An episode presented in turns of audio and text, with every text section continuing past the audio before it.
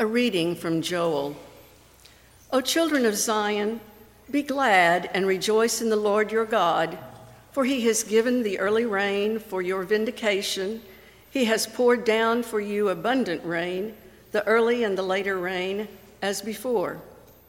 The threshing floors shall be full of grain, the vats shall overflow with wine and oil.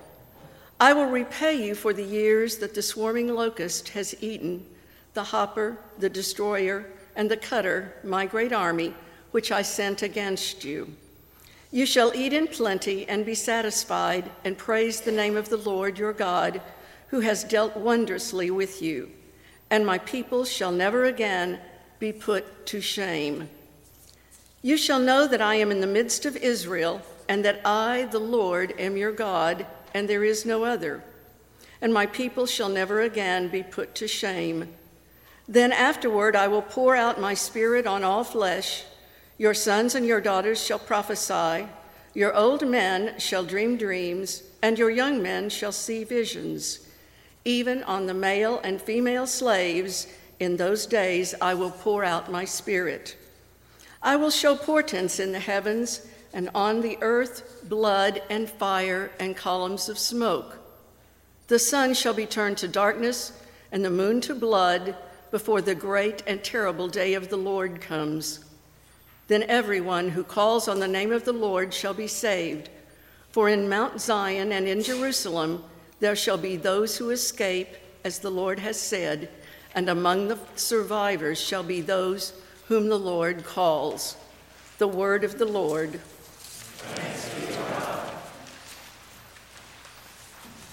A reading from 2 Timothy.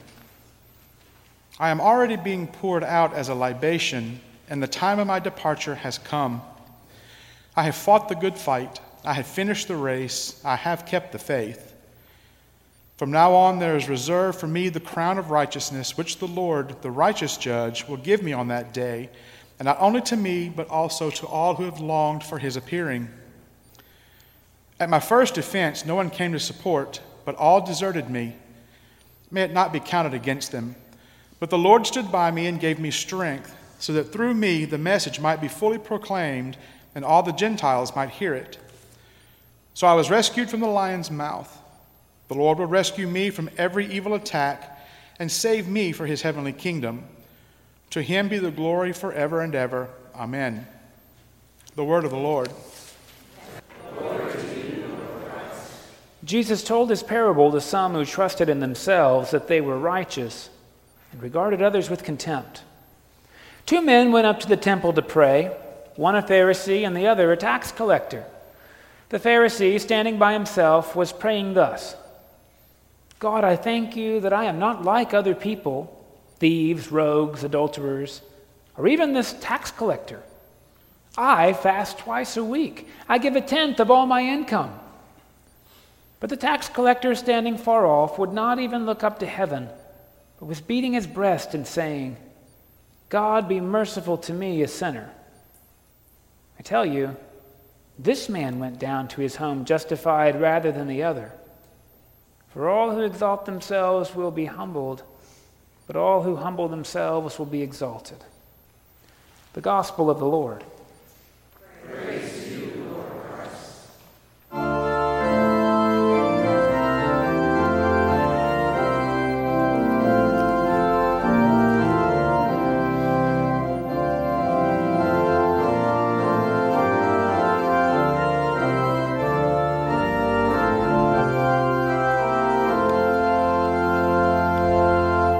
Please be seated. I think the traditional interpretation of this parable is that the Pharisee is a much worse person than he seems to think he is, and that's where it all goes south. But, but I actually want to invite you into a different consideration. See, these symbols are pretty old, and uh, we've don't always get the, the culture behind him. So, so there's two symbols here Pharisee and tax collector. And, and, let's start with Pharisee. Usually, many of us who have been around a church even a few weeks, we hear the word Pharisee and we think, oh, that's the bad guy. Those people, they're self righteous and judgmental, they're hypocrites, and they're terrible. But you know, at the time of Jesus, really, the Pharisees were frankly the best people around. And just to set that scene for you a little bit, most of Jewish religion at the time of Jesus was concentrated on doing particular rituals on particular days. Priests, they weren't the, the high moral fiber we have today. Priests, priests were butchers they looked at skin disease, they lit candles, and they burned incense. And you went and did that with them whenever you wanted meat or it was a high holy day. And that was pretty much religion for you, honestly. The Pharisees, on the other hand, who could have been priests, but in general weren't, they were just regular folks. They wanted more out of their religion than that. They wanted a relationship with God to inform how they lived their everyday lives. They, they hungered for that. And so they made it up. They made it up by reading the scriptures. They read Genesis, Exodus, Leviticus, Numbers, and Deuteronomy, those first five books of the Bible called the Pentateuch. And then they read prophets and they read Psalms and they thought, hey, there's all kinds of directives here with how we should live with each other as God intends to increase our mutual joy. And so the Pharisees came up with a moral code for living that was a theological one. Now, this might sound pedestrian to us today, but it was new. And so these people, these Pharisees who wanted this so much, they went above and beyond. A regular Jewish person fasted once a year on Yom Kippur. Once a year, one day. The Pharisees would fast once, or in this case, twice a week, to make up for the Jews that didn't even do it once a year.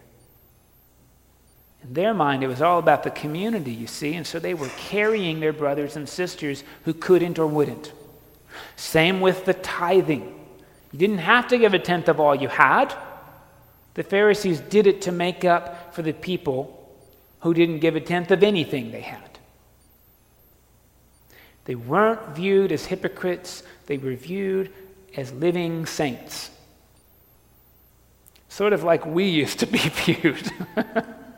you'd see the collar out in the marketplace and you'd say, Yep, that's a safe person. Or you'd see the habit and you'd say, Sister, thanks for your service. Right? Our reputation, like theirs, has been corrupted for some good reasons. Then there's the tax collector. Now, None of us really love the IRS, I don't think, but I'm not sure that anybody would have an intense grudge against somebody who worked for the IRS. Respectable career, government job, good pension. Well, it used to be. Um, that is not the view of tax collectors. A tax collector at the time of Jesus is one of the most hideous people in society. So, just to give you the rundown of this, consider this is a conquered country. They're being dominated by the Roman Empire, told what to do. They don't have self autonomy. And not only do they have to do that stuff, they have to pay for that. They have to pay taxes. And taxes are all fine, right? Um, here's the way Rome really operated is, is they just really wanted, let's say, a dollar a person. Just a dollar. It'd be great if you'd stay peaceful because wars are expensive. So we just don't want to fight. Just give us a dollar. That would be a pretty easy burden, except, as you know, Rome was a really big place. And big places need big bureaucracies. So, Rome had to divide the franchise tax board into the Eastern Hemisphere and the Western Hemisphere. They would collect, then they would pass up to Big Rome. Well, the Eastern and Western Hemisphere. They had employees, those people had to eat. So you just got to give us $2 now. One for the hemisphere centers, and then one for them to pass up. Pretty easy, right? Except the hemispheres were actually really, really big. They might have, I don't know, 50 states in them or something like that. Well, now it's three bucks, right? Well, the state's pretty big. We need counties. Four bucks. We need districts and counties because some counties are pretty big. Five bucks. You see how this goes, right? Within the districts, you know, I mean, Houston's a big city. We might need to cut that into wards or something. Seven bucks. Within the wards, there's um, HOAs or something, master plan communities, I think is the Texas word. Eight bucks. Neighborhoods, nine bucks. Okay, everybody's got nine bucks, right? That's fine. Nine bucks, great. Except the person who went and asked you for the nine bucks wasn't a Roman. That person was Jewish. So, this is your fellow Jew collecting your money that you don't want to pay to support laws and infrastructure that you don't support actively, like you would fight a, a war, but you lost that one. Uh, but you, you, you'll fight another one, by the way, that happened a lot. Uh, and here they come doing this. And the money, by the way, bears the inscription of the emperor who's declared himself to be God. So the money itself is idolatrous, and you have to give idolatrous money to an idolatrous emperor who is dominating you and suppressing your religion and political rights, and that's being done by one of your fellow Jews. Beyond that, that Jewish person didn't come knocking for nine bucks. See, because nine bucks meant he didn't get any money. Well, did he ask for 10? He asked for whatever the market would bear, right? Sometimes the market would bear much more than 10. I mean, after all, people were driving German engineered chariots back then, too, right? The ultimate chariot machine. And they would notice that and say, Yeah, your tax liability, $400 this year. $400? It was only 100 last year. How can you do this? Well, I'll tell you how. This is my friend Bruno, and this is my friend Hans. $400, please. Well, you might be thinking, Mike, you make it sound a lot like extortion. It was. It was extortion. They would beat you to a pulp if you didn't pay. Would the police intervene? There weren't any police. That's the thing. And these people worked on commission with the Roman government, so they actually were somewhat protected to extort your money from you. So, tax collectors are thieves and rogues, complicit in idolatry, Benedict Arnold types. Tax collector is when you live in a really nice community, and these are the people that join gangs. Well, we know maybe there's forgiveness once you get out of the gang, but you've got to get out. And in the parable, we don't know that the tax collector intends to leave his profession, do we? What we know is that one day two men go up the temple to pray. And typically we think that the Pharisee is all bad and he's tooting his own horn. But I'd like to tell you, Paul sure does that in the epistle, doesn't he? I fought the good fight. I finished the race. I did it often by myself, but I did it. We would say he's just telling the truth. Hey, why isn't the Pharisee telling the truth? Maybe he doesn't make those bad choices. Maybe he really is generous. Maybe he really doesn't steal or defraud. Maybe that's all true. It got me thinking that instead of him being up there lying, maybe he's telling the truth, which is the truth, frankly, that I bear witness to in my soul when I drive by a wreck. I often think, God help him, and man, I'm glad it's not me. You ever think that? I got good people I know, I mean, good friends, relatives that are struggling with addiction, and I do feel terribly sad with them, and I'm glad it's not me. Aren't you glad? It's not you about something. Sometimes we think it's not a fair way to pray. It's honest, don't you think? It's honest. We don't know if the tax collector is going to change anything. We just know he says, God, have mercy on me. So I'm trying to figure out in my head what it is that's going on so wrong here. Because the key is which one goes home justified? And you know, I think the answer is the Pharisee has already justified himself.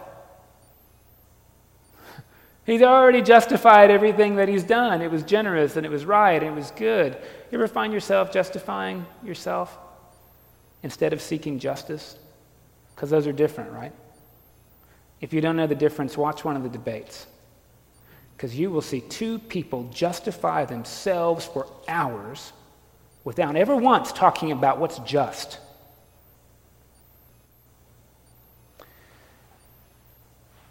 To further elaborate on that, it's a story about Gandhi, very famous. I've told it before, maybe. Gandhi came out with a political position on Monday. It's printed in the newspaper. We'll call it Position A.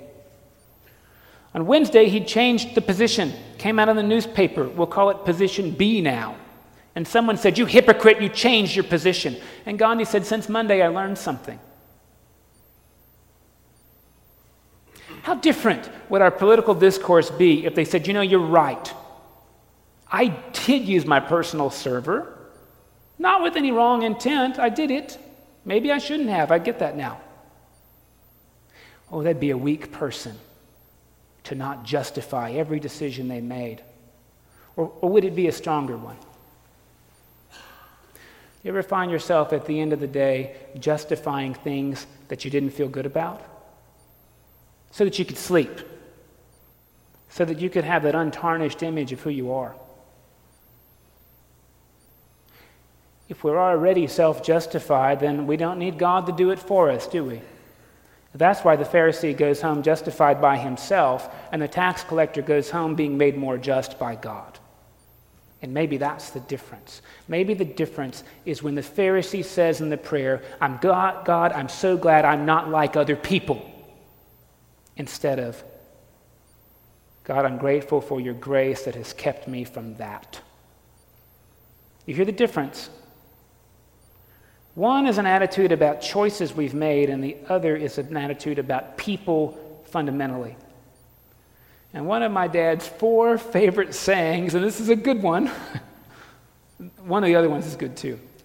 Uh, one of his four favorite sayings is the minute we think we are different from everybody else is the minute we are like everybody else.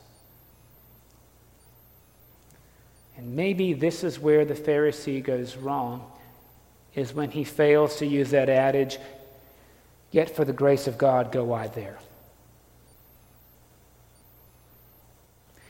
Maybe what he misses is that he wraps up worthiness and accountability in the same package. And he says, tax collector, bad, evil, thief, fraud, liar, idolater. I'm better than that, period.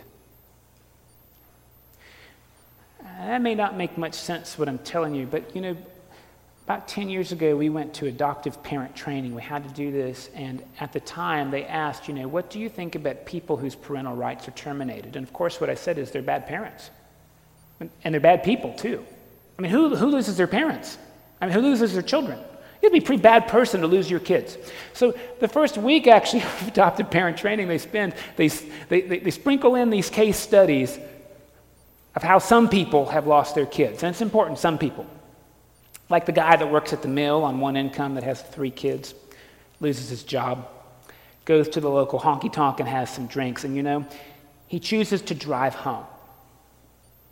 Well, he loses his license, right? Because he gets pulled over that time. That one time. He loses his license. And that really interferes with his ability to get a job. And he doesn't have a nanny or a babysitter, and he leaves the kids at home to go looking for a job the next day, which is really difficult since he doesn't have a car. And one of them gets hurt while he's gone, and the oldest one was nine. And CPS is called, and you know what they decide? Since he's a negligent parent, they're going to take the children away. Have you ever made a tiny decision like that? I'm good enough to drive. Or, I'll just be gone a minute. Or, blank. And most of us would say, geez, Mike, those are just little bad decisions that we make. What if, what if we were able to look at the tax collector and say, as accountable as that person needs to be held, what if they got there by making a lot of those little decisions? What if? See, we don't know. We don't know. But man, we sure like to know, don't we?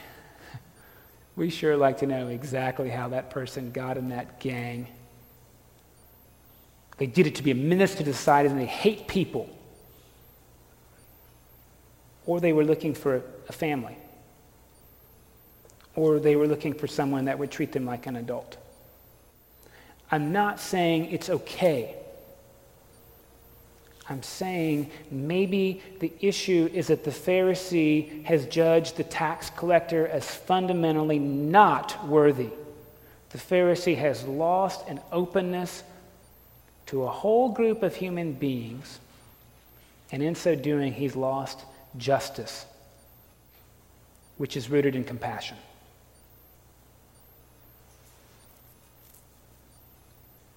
We talked a little bit last week about this real struggle that we have, because a lot of times we think of justice as being retributive, as getting even. Here we heard, actually in Joel, that sometimes getting even seems fine. God got even with the people in Joel by sending the locust and the cutter to eat up all their food stuff. And the prophet Joel says that happened because the people were living in discord with the life that God intended for them. But here in chapter 2, Joel says, I'm not going to leave you there. It's going to rain again, and I'm going to bring food. And I'm not just going to bring food for your bodies, I'm going to do something new with the nourishment I give you. I'm going to pour out my spirit on all flesh. And your young will see visions, and your old will dream dreams. Male slaves, female slaves, I will pour out my spirit upon all people, and there will be no shame. The Pharisee is ashamed of the tax collector. Maybe the difference is that God isn't.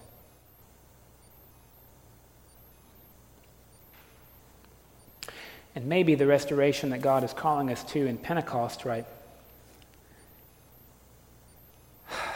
that we aren't deep. And maybe the reason that we come to the rail every week in confession is not because if we don't, well, God will extort us and punish us until we're sorry enough for what we've done. Maybe we do it so that we can be open to the fact that we have all missed what God intends for us. That many of us have support systems that have spared us or luck. You know, that time you read the red light and the police weren't there? and, and that was a good thing for us, right? And we've been there enough to have compassion on the person who does it, and the police were there. And maybe the difference is that we look then at the tax collector and say, God, I'm glad I'm not living that life. So out of my resources, help me to love them even more. Maybe the thing the Pharisee misses is that he has the nourishment and the resources and the difference of life to be a support to someone who doesn't have it. And maybe that's the difference between being stewards and good ones. is that out of our gratitude, we're committed to being open to others who maybe have found their way like us, or maybe who haven't, or maybe even as wounded people, our wounds have at least stopped bleeding long enough to help someone's who haven't.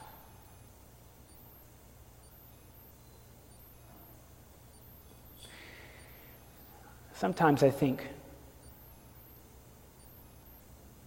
our politics and our society, we just are just so interested in being right that we forget that being right does not mean we're being righteous. Maybe that's the difference in the story between the way we treat each other and the way we pledge our time with each other? Do we focus on being justified? Or are we going to commit to God's version of justice and do it?